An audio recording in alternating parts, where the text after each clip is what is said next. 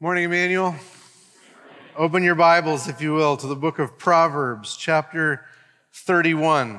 Proverbs, chapter 31. And uh, three months or so ago, when I was planning out the Proverbs sermon series, I, I had ho- high hopes. And I'll, I'll just tell you from my own perspective, I've been very encouraged by these sermons over the last uh, number of months. Really thankful for the brothers who preached them and have been personally helped by them. And I have the privilege of uh, closing out this series uh, this morning as we look at the last half of the last chapter of the book of Proverbs, Proverbs chapter 31. Uh, let me read that to you. You can read it with me if you open up a copy of the scriptures. Uh, ben made it clear he didn't care if you open it up on your phone or on your paper Bible. I am, of course, just slightly more legalistic than that and prefer your paper Bible. But uh, either way, uh, you can open whatever copy of Scripture you want, and we'll all fellowship together in Jesus and enjoy uh, the Scriptures together. Uh, Proverbs chapter 31, verse 10.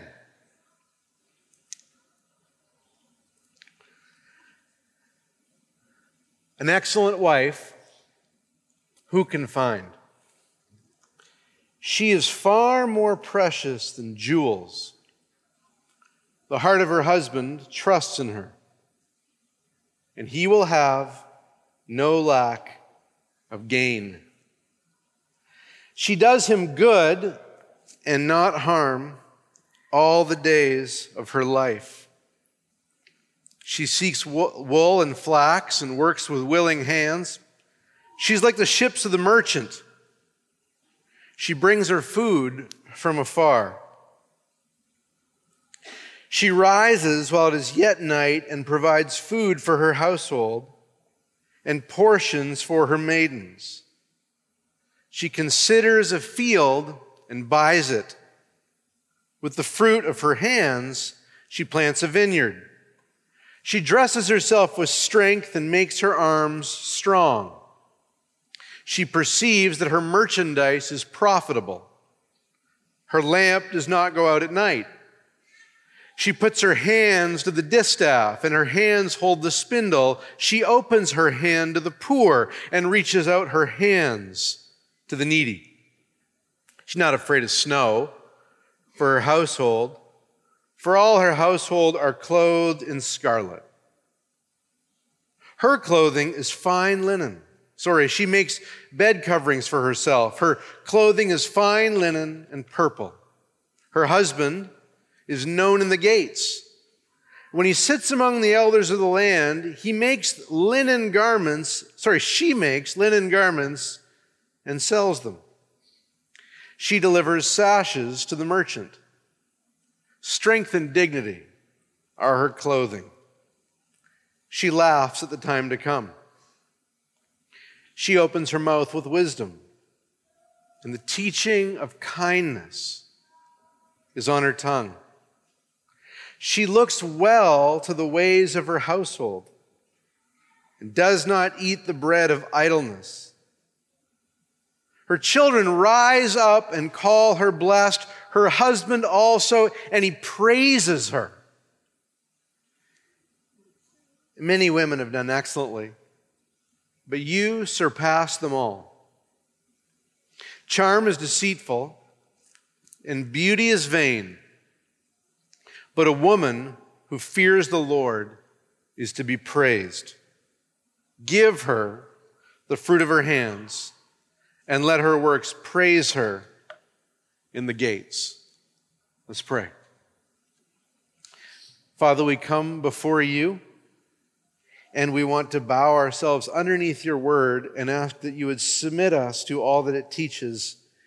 And then we pray and ask that you would so work in our hearts that we find everything you teach to be beautiful and lovely and liberating and exactly what we were meant for, in fact, better than we ever dreamed of. Lord, we are aware of how deep a work it requires for that to happen. So we pray that your Holy Spirit would be powerfully at work and on the offense this morning, working in our midst to conform us to the image of Christ. We pray this just confessing our own weakness, our own sinfulness, and your great goodness that's running after us when we hear your word preached. Pray this in Jesus' name. Amen. Amen. Proverbs 31, this last section of the book of Proverbs, is a poem. And it's actually a fairly complicated kind of poem. We don't teach it as a complicated poem here in North America. When we do acrostic poems, usually somewhere in middle school, uh, they're usually nothing to be remembered about. You know, it's not something you really want to remember your first acrostic poem. But if you do remember them, they're the kind of poems that start with an A and then a B and then a C, and the, the next line is going to start with a D.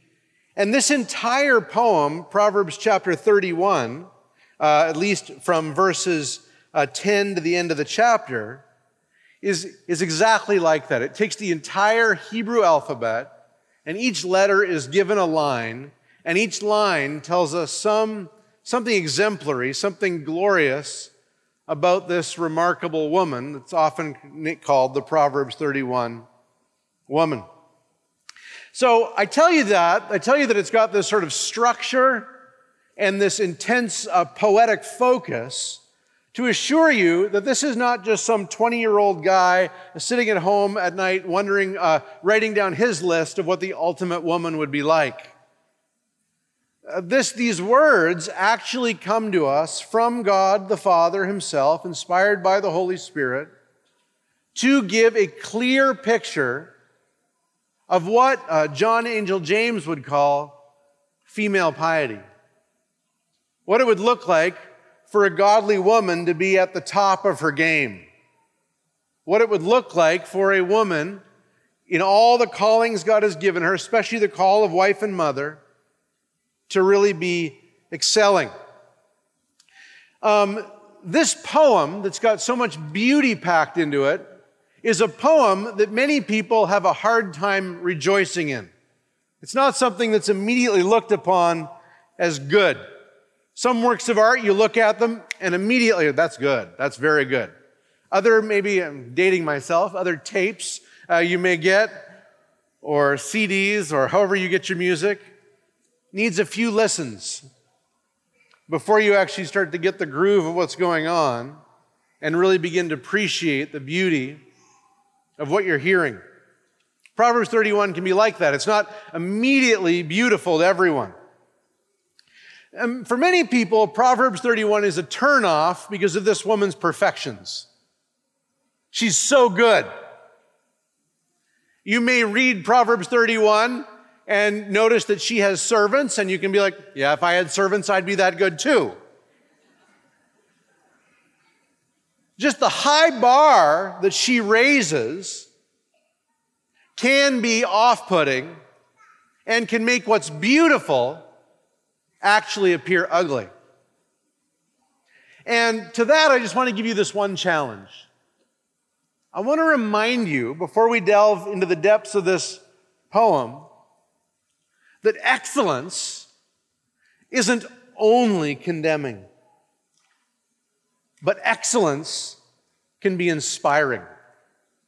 Are there more, are there less young men who want to play football because Tom Brady is a great quarterback? No, in fact, there are overweight middle-aged men going, number 12 drops back into the pocket, excellence sort of invites everyone to participate in the beauty of the raised bar. Are there less young women who want to play tennis because Serena Williams has dominated tennis for the last decade? Absolutely not. Greatness invites us to participate in what 99.9% of us will never be that good at. But we're better because of the best. And this woman is the goat of womanhood. She is the greatest of all time. Hands down, no doubt about it. And so there is a sense in which we need to recognize that. We need to recognize that as we look at her and notice her, that we're dealing with the best of the best of the best of the best. She, she got that title 3,000 years ago and no one has challenged since. But in raising the bar, she ennobles. The philosophy behind most TV shows these days is tell it like it really is. Be honest. Be real. Be gritty. And so, if teenagers are smoking meth and have sex all the time, make shows that show those teenagers smoking meth and having sex all the time. Well, the Bible understands this desire to be real and to be honest. But when the Bible is real and honest about failures, it's very chaste. Because the Bible knows that when you display what's debased, you actually debase.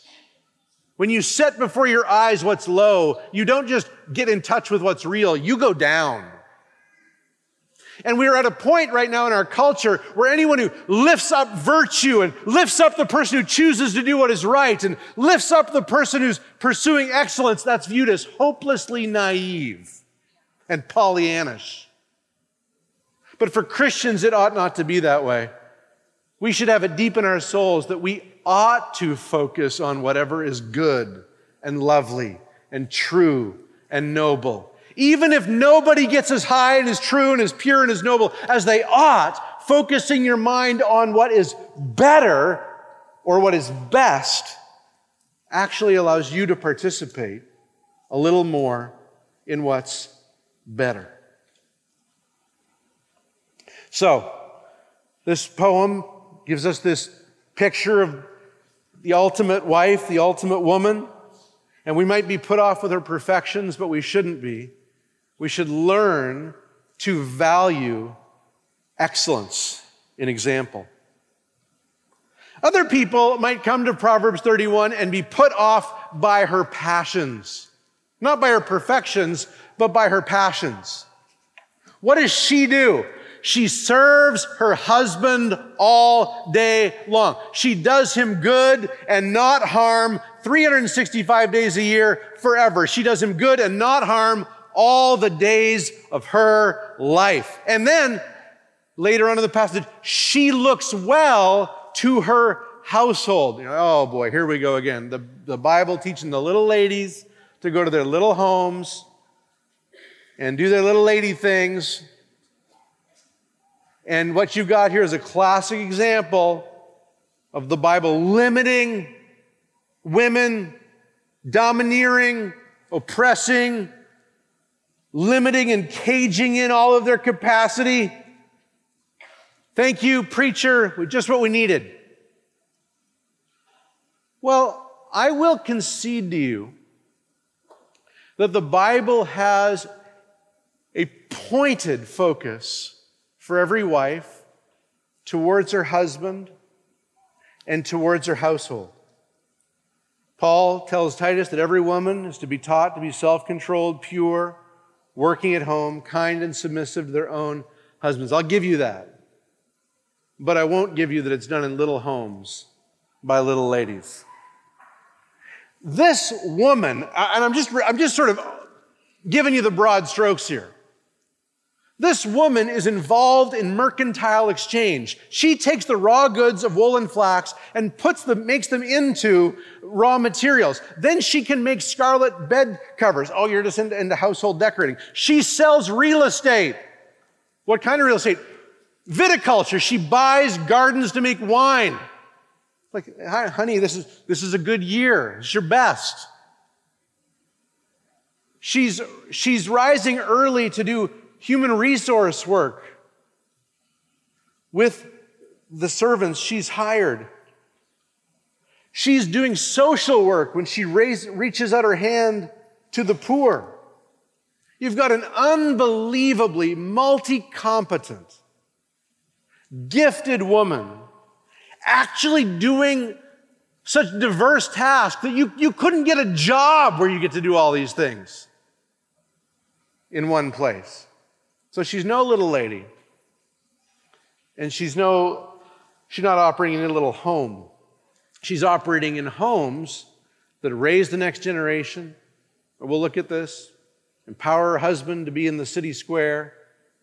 And on top of that, actually serve as social services to the poverty in the, in the, in the city. It's an unbelievable possibility. So, some people might be offended by Proverbs 31 because of this woman's perfections. Others might not be too attracted to Proverbs 31 because of this woman's passions. They seem behind the times, antiquated. Others might be put off of the Proverbs 31 woman because they don't see her possibilities. Now, up until this point, I have been applying Proverbs 31 to all the wrong people. As many people have heard me say in different contexts, and I've been waiting for the opportunity to say this on a Sunday morning for so long, Proverbs 31 was not written to women. Christians love to teach Proverbs 31 to women. They love to fill their bookstores with purses with Proverbs 31 embroidered on. Proverbs 31 has got to be on the short end of like women tattoos. It's, it's, it's all be the Proverbs 31 woman. And yet, Proverbs 31 is not primarily addressed to women at all. The primary focus of Proverbs 31 is men. The main people who see women wrongly are us, brothers. The main people who don't get what women are and can be is not the women. It's the men. And I say that this passage is addressed primarily to the men because of two facts. The first is the structure of the whole book of Proverbs. What is the chorus of the book of Proverbs? Two words, my son. My son, my boy. Proverbs 31 is dad taking his son out back for a talk. 30 chapters of it. Proverbs chapter 2, uh, 1 verse 8, my son. Proverbs chapter 2 verse 1, my son. Proverbs chapter 3 verse 1, my son. And it goes on like that throughout the book. Proverbs, Proverbs is a book written by Solomon, the king, acting as a father to the nation, to his boys, to the national youth of Israel. And he's speaking to the sons. And when we get to the Proverbs 31, nothing's changed. It's the young men who are being addressed. And the clincher for what I'm saying is the first verse of Proverbs chapter 31. Proverbs chapter 31 has a unique heading over it. We know that Solomon, who wrote the whole book, actually wrote some of it by accumulating it from other writers. There's actually evidence of Egyptian wisdom literature in the Proverbs. Solomon wasn't afraid of wisdom wherever he could get it. And the Holy Spirit owned some of that wisdom and placed it here in the scriptures. And we're told in Proverbs chapter 31 that what we have in this chapter is the words of King Lemuel, a king we know much less about than we know about Solomon. And these words of King Lemuel come from an oracle that his mother taught him. So King Lemuel, in bed, by the fireside, at the breakfast table, had mom just talking to him all the time. She was talking to him. King Lemuel's mom was always talking to him.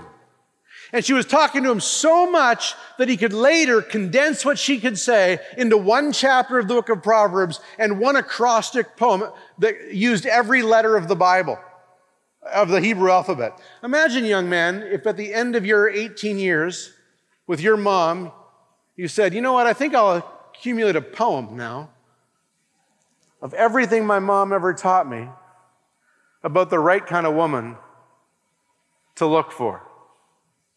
That would be a gift. And some of you ladies should start talking proactively to your sons about what they ought to be looking for in a woman. Okay, so here's what's happening Proverbs, my son, my son, my son, my son. Proverbs 31, Lemuel, here's what you're looking for, Lemuel. Here's what you're after, Lemuel. There's a wrong kind of woman. She's been described amply in the first 30 chapters. And there's another kind of lady. And she's the one you want. And why does Lemuel need to be taught what to look for in a woman? I mean, almost any man on the planet could say, I know what I'm looking for in a woman. So, why do men need specific teaching on what to look for in a woman? Because men look for all the wrong things when they look for a wife. And Lemuel's mom shows she, she understands men. She, she's, she's been around a few men, she understands men. And I think she summarizes why she would need to write Proverbs chapter 31 in verse 30. Charm is deceitful, and beauty is vain. I think the modern translation of that is man, we have a lot of chemistry, and she's really, really gorgeous. And uh, Lemuel's mom says, Chemistry? I'll trick you. The only people who can be fun and charming all the time is people who have Hollywood screenwriters write their lines for them. Okay, the only reason, the only way you can come up with something clever to say at all points is if someone sat around as a full time job pretending they were you and feeding you your lines. The rest of us are not that interesting.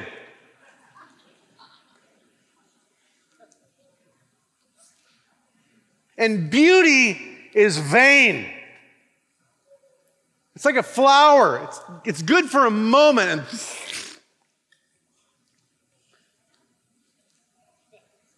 Now, there are balancing things that I could say about the importance of connection in a relationship and beauty. But I'm not going to say them today because Lemuel's mom didn't have time for them because she was like, listen, listen, listen. Charm is deceitful. You guys are all about the charm and you're going to get tricked and you're going to pick the wrong woman. And beauty, how important is beauty? Lemuel's mom standing there, useless. Now, someone could say, You should balance that out. Yes, I should, but not today. Because we haven't got this balance. When was the last time you, got a, you met a guy who was walking through life going, It's useless. Beauty's useless. I just need character. Give me character or give me death.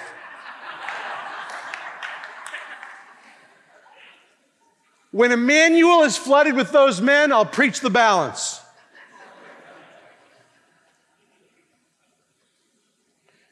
Charm is deceitful. Beauty is vain. But a woman who fears the Lord, ooh la la. But a woman who fears the Lord is to be praised. I know I'm just warming up and I'm taking a long time to warm up. Uh, those of you who've been around Emmanuel a long time go, oh, this is an old school sermon. We're doing the two hour long introduction. So here we go. Proverbs can, can just look like the most chauvinistic book you ever saw. It's from a dad to his son. Where's the woman part? Not there. My son, my son, my son, my son. Who is this guy? What world is this coming out of? And then to cap it all off, hey, let me tell you what woman you should pick. We misread Proverbs radically if we see it as chauvinistic. Because before this guy's even given one chance to look at the ideal woman, he's had to face himself for 30 chapters of dad behind the woodshed, giving him what for on every issue of life. Now think about think, think of that if you because here's how, here's how men misuse Proverbs 31. Okay, now I'm to judge each of you biblically. Uh uh-uh. uh. Nope. Nope. Lampstand went out. Nope. okay. No real estate dealings. Nope. Scarlet bed coverings. Nope. Guess I'll be single till I die because there's nobody around. But you got to remember, before you get to Proverbs 31, the dad spent 30 chapters getting the log out of his son's eye before he spends half a chapter teaching him how to maybe discern a speck in the ideal woman's eye. He teaches the guys how to parent. Right? My son, you got to train these kids or they're going to go to hell and make your life miserable. He teaches the son how to balance the checkbook and do finances. He teaches the son how not to be lazy. He teaches the son how to honor authority. He teaches the son how to not get in with a gang. He teaches the son how to deal, how to avoid an immoral woman. And then once the son is thoroughly raked over the coals by the power of the Holy Spirit, he says, and that's the woman you're looking for. You see the difference? There's a lot of talk right now in the culture on social media about how to raise up men. The manosphere will offer all kinds of teaching on how to be a real man. Brothers, we got 30 chapters of Proverbs. God centered chapters of Proverbs. The deal, they will not make you some abstract theologian, but they get you right into the weeds of everyday life. And then at the end of it, they go, Now, you, guy who read the first 30 chapters, I'm assuming you read the first, you did not skip to the 31st chapter, did you?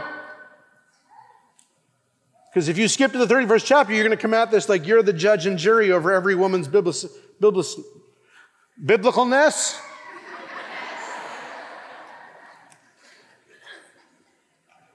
But if you go through the first 30 chapters, at least I think about what the effect would be on my own soul. You're good and humbled before you start evaluating which lucky lady could be with you. Now, look at this woman. I'm going to give you four points about her. She is of precious value. She's of precious value. Verses 10, 11, and 12. An excellent wife, who can find? Pop culture, some women are referred to as easy. Why are they referred to easy, as easy? Because they are. Easy to find, easy to get, easy to have. Not this woman. She's rare. She's hard to find. She's not a dime a dozen. She's not growing on every tree. She has to be created by the Holy Spirit. She can be created from any background. God can make a woman like this no matter how bad or how good her past was. But this woman is rare. And she's far more precious than jewels. Now, it's, it, it's easy to take that figuratively. She's like a diamond ring. No, when we get into Proverbs, you're going to see, no, she's actually financially beneficial. She's far more precious than jewels. The heart of her husband trusts in her. Now, if you know, if you're a Bible reader, you know that one of the main things the Bible is always on about is not trusting in man. Can you think of a higher compliment than for God to allow this in His Word? You can be the kind of woman that a man could put trust in.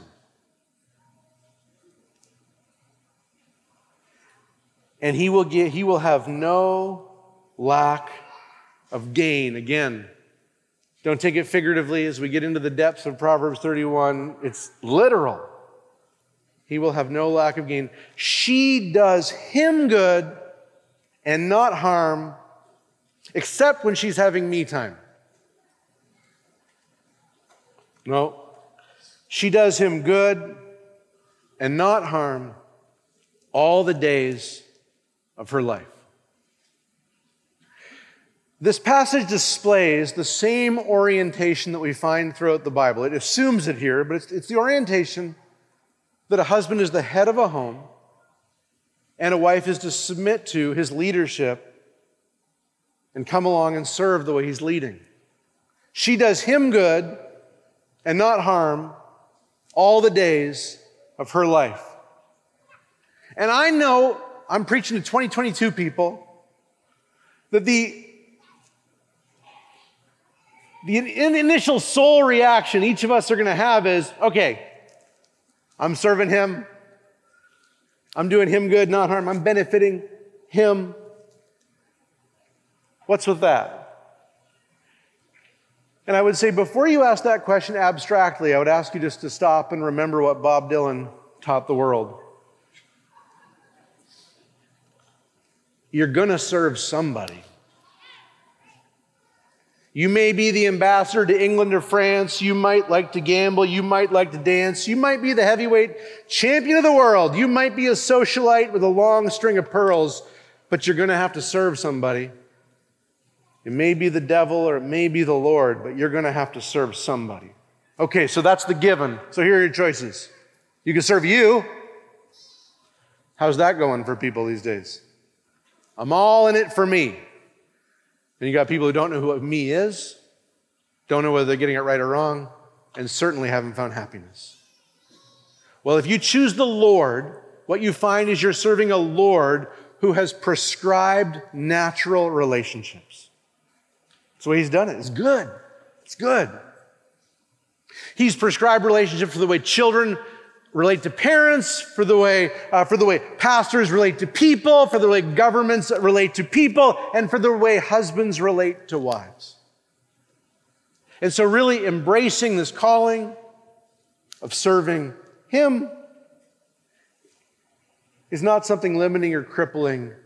It's something that means you're following in God's path and embracing the natural order that He designed for your good. But now, here, here, this is important. This is important. This is really important.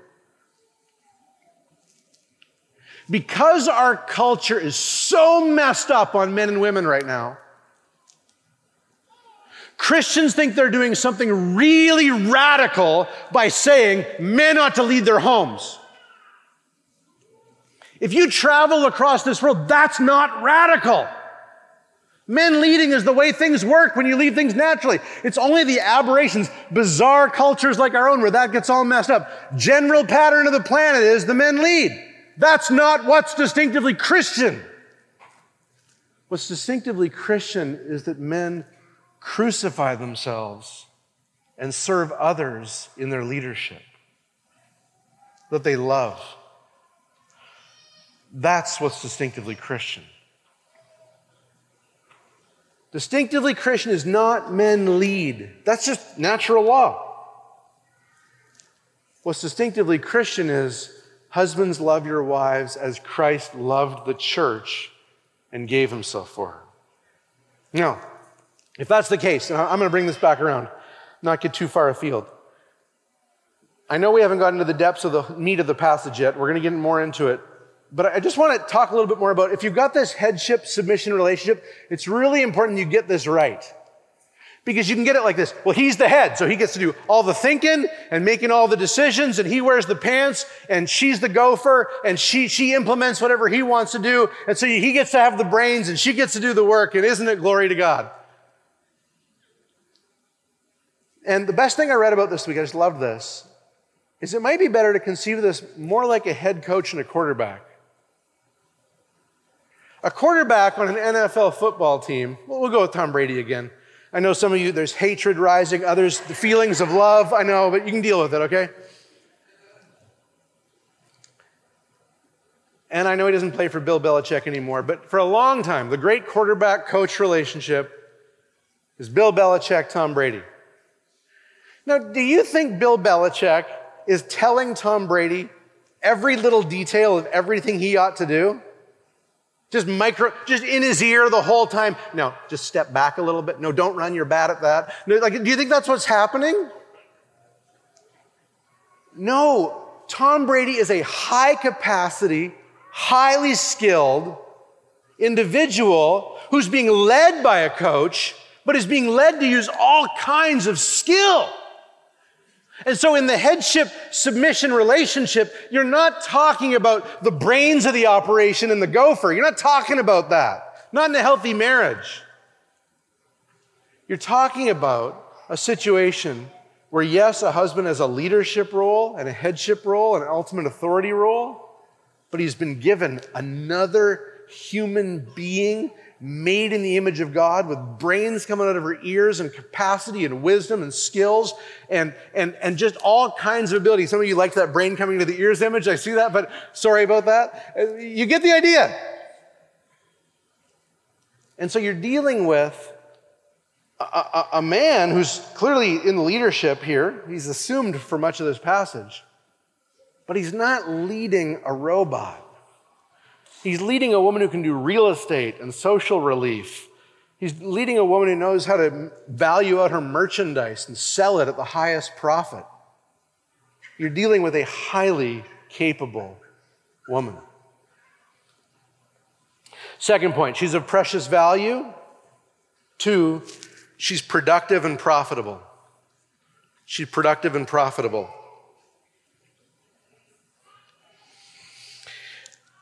Notice uh, in verse 13, she rises while it's yet night and provides food for her household. I'm sorry, I can't go all the way down there. Notice uh, verse 13. She seeks wool and flax and works with willing hands. She's like the ships of the merchant. She brings her food from afar. She rises while it's yet night and provides food for her household and portions for maidens. She considers a field and buys it. With the fruit of her hands, she plants a vineyard. She dresses her strength self with strength and makes her arms strong. She perceives that her merchandise is profitable and her lamp does not go out at night. Walk backwards through that. She sees that the things she makes are worth money and she sells them at a profit. She's highly involved in the financial advance of this family, and she's able to assess value and make a profit. Verse 12, verse 17, she's not a waif. She dresses herself with strength and makes her arms strong. Verse 16, she does real estate, horticultural development, and viticulture, all in one verse. She considers a field and buys it. With the fruit of her plant hands, she plants a vineyard. What'd you do today, honey? Bought the field down the road, got it planted with grapes, thinking it's going to be a good year. She's not lazy. She rises while it's yet night and provides food for her household and portions for her maidens. So she's doing delegation. She's overseeing an economic household that requires the people be fed and empowered to go and do what they're called to do. She's exemplary. Her grocery shopping is amazing. Verse 14. She's like the ships of the merchants. She brings her food from afar. Some of you men need to go home and open the fridge and just count how many countries are represented in your fridge today, right? Look, I got this Dublin, Ireland cheese and some hummus from Greece and just unbelievable. Where did she get all this stuff? And she's brought this all in for the care of her family.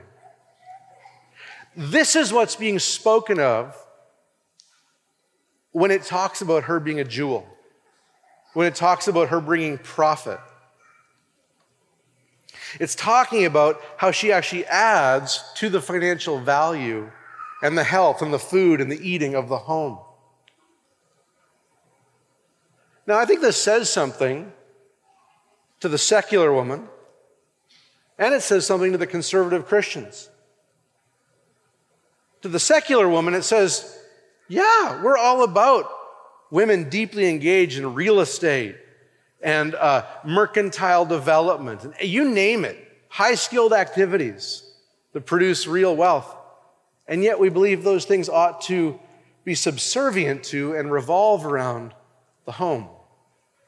If they compromise the home, if they take a, a woman away from husband and children, they've really eroded what they were meant to. This woman's highly skilled, she's not divorced from home life.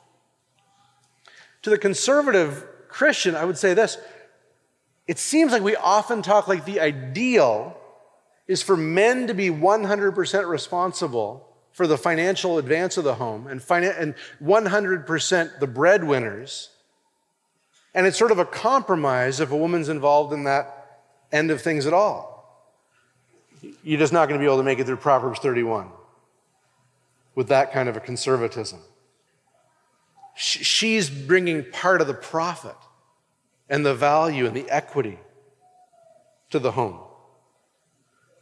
If, if there's any sort of value added investments or equity that have happened in the Fullerton home, I'll tell you right now, I've been here for, I've been at this Fullerton home for 23 years or so. They've got Christy Fullerton's name written all over them. Third, she's a beautiful blessing. She's a beautiful blessing. Uh, Bruce Waltke, probably the foremost commentator on Proverbs 31, makes the point that in verse 19 we kind of have a transition and the transition goes from how she's making all these things. She's making resources by planting a vineyard, by developing uh, wool and flax. And then in verse 19, we move to sort of what she does with the monies she's produced, what she does with the resources she's produced. And, maybe you can hear, he, he points out verse 19 is sort of the transition in the poem. No, notice the use of hands four times. She puts her hands to the distaff. That's how you wove wool, or it's one of the tools in weaving wool and whatnot. She puts her hands to the distaff, and her hands hold the spindle.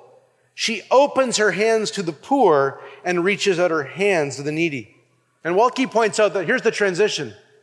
She's using her hands, highly skilled, to make a profit.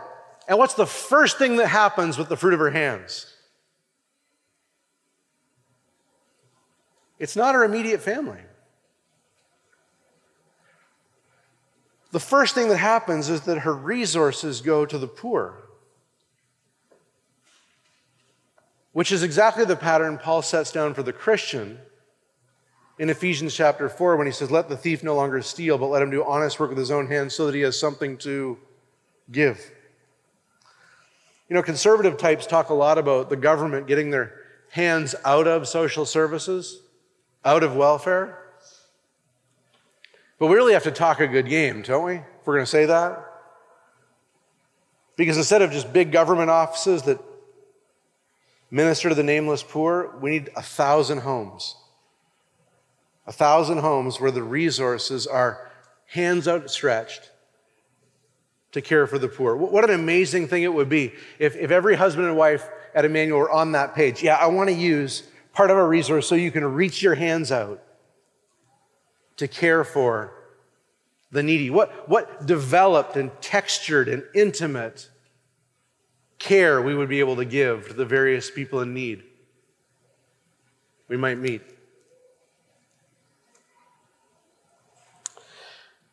She's a beautiful blessing. She blesses her her family with beauty. She makes bed coverings for, for herself. Her clothing is fine linen and purple. There's maybe one balancing comment. This woman's not dressed in rags. She's making some purple clothes for herself, which is royal. Her husband is known in the gates when he sits among the elders of the land. She frees her husband up for greater leadership in the broader culture. She makes linen garments and sells them. She delivers sashes to the merchants. I got to skip ahead. Last point. She is given appropriate affirmation. She's given appropriate affirmation. It says this in verse 22. Sorry, in verse 28. Her children rise up and call her blessed. Her husband also, and he praises her. Many women have done excellently, but you surpass them all. Give her the fruit of her hands. Let her work praise her in the gates. It's amazing, this book that's so dedicated to telling the sons what to do ends with sons who praise their wives and call their children to praise their wives as well. And I, I was so convicted of not having done that enough with my own children and my own wife that I, I, thought I would actually read you something that someone else wrote that I found particularly convicting. This may be the longest quote I've ever read in 20 some years, but it's so good. And what it's about, men, is the ministry of affirmation that we need to have to our wives. I'll just read it. This is Ray Ortlund Jr. Some of us men might be feeling, I haven't trusted and valued and affirmed my wife as she deserved. And you should be feeling that if you haven't said regularly, I praise you. I praise your excellence. Let's think about that. Because the primary message here in the book of Proverbs is for husbands and husbands to be, which is nearly all of us men, what does the word husband mean? We have, treat, we have the related English word husbandry, and that is cultivation. And the word, the word husband is used as a verb, it means to cultivate. If you're a husband, here is your job to cultivate and nurture your wife. Your lifetime impact on your wife should be that her life opens up more and more, and she is enabled to become all that God wants her to be. God is calling you as her husband so to care for her that in her later years, in her later years, she will be thinking, What a great life I've had. My husband understood me, he cared for me, he inspired me to grow in Christ. He's praising her in the gates. He's celebrating her. He's affirming her to such a degree that later on in life, she's going, Man, what a great life I've had being with this guy. How does a husband do that? Not by browbeating his wife. Man, is every guy listening to me? Because I need this so much. And I'm kind of just banking on the fact that you do too. How does a husband do that? Not by browbeating his wife. God doesn't treat us that way, but by encouraging her here. It's here in Proverbs 31. He says, Her children rise up and call her blessed, her husband also, and he praises her. Many women have done excellently, but you surpass them all. When was the last time you, your wife heard that from you? You surpass them all. Charm is deceitful, beauty is vain. But a woman who fears the Lord is to be praised. Give her the fruit of her hands and let her works praise her in the gates. Her children, this is Ray Ortlund Jr. again, rise up and call her blessed. They stand up, they speak respectfully to their mom. They tell her why they esteem her, why they admire her as a woman of God. Where did the kids learn that? From dad. He praises her. Verse 28. The key word in these verses is praise. It appears three times in these verses. A husband cultivates his wife by setting a high tone of praise in the home. No put downs, no fault finding, no insults, not even neutral silence, but rather bright, positive, life giving praise. The picture here is of the wise woman giving herself to her family and to others, and she is receiving praise from her husband and children at home and from her community in the gates. God wants to fill our homes and our churches with this beautiful wisdom where men are not passive, but overtly cultivating the excellence of their wives. And these women are thriving. What is it that the wise husband says? Many women have done excellently, but you surpass them all. Men, how does your wife excel? Tell her.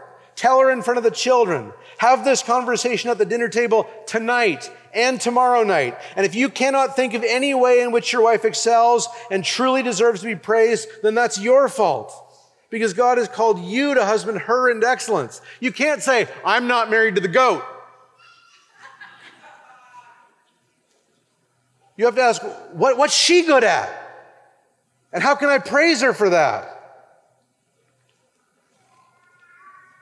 The word excellently in verse 29 is the same word translated excellent in verse 10. God wants to see your wife become more and more capable because of your influence in her life, and He wants to hear you and your kids cheering her all the way. One of the saddest things, Christy and I have talked about this verse and these realities, is, is for me to see ways I've been critical of her lack of productivity but then to realize ways my criticism has con- contributed to that lack of fruitfulness and productivity. What would happen if we were just all about praising the excellencies of our wives, fanning them up into flame, encouraging them? What would happen? Man, this is not a pep talk. This is the gospel. This is about God. How you see God inevitably will show up in how you treat your family. Brothers, this is this doesn't get you like it got me. You can fake it at work, but you cannot fake it at home. How you really see God, not what you're supposed to believe about God, but what you really believe will show up in how you treat your wife. A.W. Tozer wrote, The essence of idolatry is the entertainment of thoughts about God that are unworthy of Him. If your concept of God is beneath who He really is, then you will have unworthy thoughts about your wife and unworthy words to her. And the problem is not her. The root problem is your Jesus is not the real Jesus. Your Jesus is not big enough to set you free. If you cannot bring yourself to praise your wife and you live with her in silent, sullen, defeated melancholy, there is a reason. The reason is how you see Christ. It may be that you have no complaints about him. He may seem to you an unobjectionable Savior, but if you have no passion for him, it's because you do not see in him mighty passion for you and a mighty salvation for you and a glorious future for you. That vision of Christ is unworthy of him. The truth is, the Lord Jesus Christ is a glorious Savior. He closes with this story. My dad grew up in a Swedish American home where they did not express love as freely as he desired. They were good people, but it just wasn't their way to open up about the deep feelings of the heart. But it is God's way. Dad understood that about God. So when dad got married and started his home, he made a decision. He, he, des- he decided to launch a new tradition. And I grew up in a home where we openly expressed our love for each other. It did not take three or four generations for this newness to evolve. Dad changed it suddenly because of who God is. Some of my best memories of the family sitting around the dinner table and dad saying, Let's take time now to affirm each other. I read that and I texted my kids and said, Okay, we need to do this next time we get together. We still haven't done it, so pray for me. He set that loving tone. It was the gospel at work in our home. That's what God can do for your family starting today. Men, let's repent of our silence and the sin of withheld love.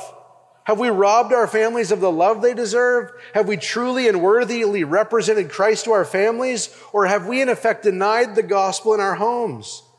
And here's a basic principle for us men. If we don't get radical, nothing will ever change. Christ got radical for you at the cross and it changed everything forever. And he put you with your wife because he loves her and he put you with her as a mighty blessing to her. So get radical, start changing, begin a new tradition in your home starting today. If you step out in a new obedience, the Lord will help you and your family will rejoice over you. So here's how we're going to do the Lord's Supper today. Jeff, I'm pulling an audible.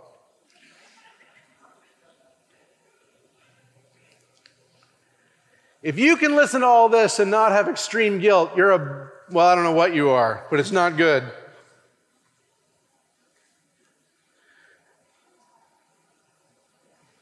But in the midst of all of this, beating behind every convicting exhortation is that there is forgiveness in Jesus Christ. There is forgiveness in Jesus Christ. If you are a woman who made yourself cheap, this bread and this cup reminds you that he shed his blood for you to purchase you. If you're a husband who is almost impossible to eke a compliment out of, and your wife is getting more and more battered over the years by your browbeating and your judgment, there's forgiveness for you. If you're a woman whose heart, whose husband can't trust you, not because he's picky, but because you're not trustworthy, you lie. You're not out for his good. There's forgiveness for you. If you're a couple and you are like the car ride home is going to be bad, bad, bad, bad. And you got a list and he's got a list and we are ready to do some list comparisons and some contract negotiations. That's not how the Christian life works. You can forgive each other. You can forgive each other even as God in Christ forgave you. If you're a man who keeps reading Proverbs 31 and keeps finding no women quite good enough for you, you can go back and read the other 30 chapters and be forgiven for your judgmental attitude. If you're a woman who's too progressive to say, that's a good woman to marry, I'll try to be like that, you can be forgiven. There is forgiveness with Jesus Christ. His death on the cross offers forgiveness. And this bread and this cup says that forgiveness is for you for the sins exposed this morning. So good. So, if you have repented and believed in Christ, keep repenting and believing in Christ. And come take this meal. If you are walking in fellowship with a local church, this meal is a continual reminder that we need fresh forgiveness. If you've not been baptized, be baptized. Come to Jesus Christ. Be immersed in water as a sign that you believe in him and you will receive the forgiveness of your sins. And if you've done that, this meal is for you to remind you of the forgiveness of your sins. And then as you take this meal, utter, offer up this prayer Lord, would you help me to know your forgiveness and to endeavor after new obedience? Especially you men, resolve now to find the best in your wife and to praise her for it, to lead your children to praise her for it, to affirm her, to extol her. If you aren't going to lead in celebrating biblical womanhood, who on the planet is? You think they're going to find a Netflix documentary that affirms this? No, not out there. You can flip through all the channels. No one's going to say, here's the Proverbs 31 woman. We all think it's awesome. Women, men don't lead in it, it's not happening. Let's pray. As I pray, those who are going to serve the Lord's Supper can come, take the bread and take the cup. And those of you in the center section will come down the center aisle. Those of you on the sides and up here will come down the side aisles. We'll take the bread, we'll take the cup, and here's the most important part. As we take the bread and we take the cup, we will remember the Lord's forgiving death until he comes. Father, we come before you and ask you to please meet Immanuel with special, forgiving, empowering grace this morning. We pray this in Jesus' name. Amen.